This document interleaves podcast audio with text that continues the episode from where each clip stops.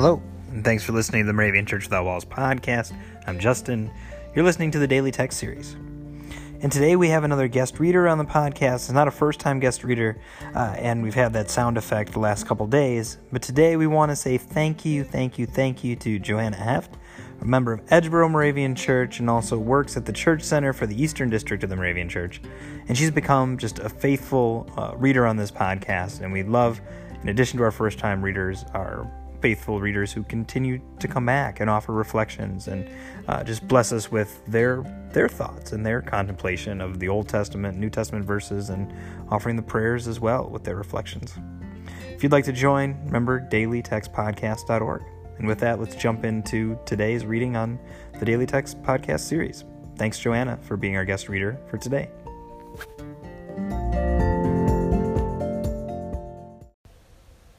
Today is Monday, November 12th.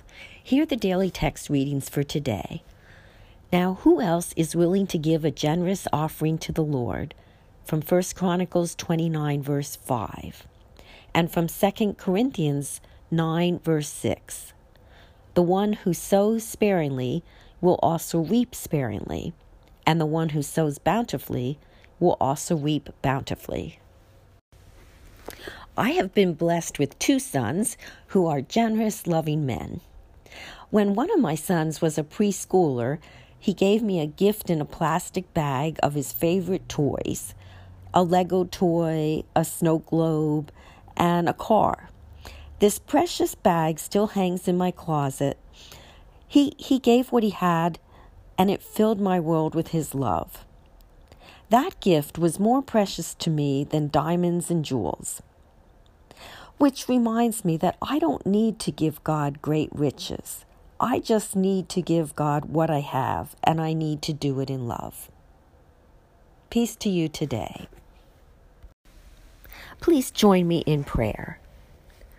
Lord of heaven and earth, like a parent accepting a child's gift bought with allowance money, so you cherish our offerings as tokens of our love for you.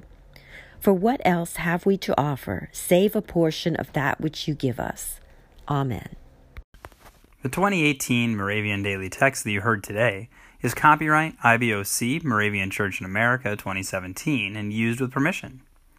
If you want to order a copy of the Daily Text or just learn more or sign up for the Moravian Daily Text email, visit moravian.org. You're listening to MC 1457, The Lamb.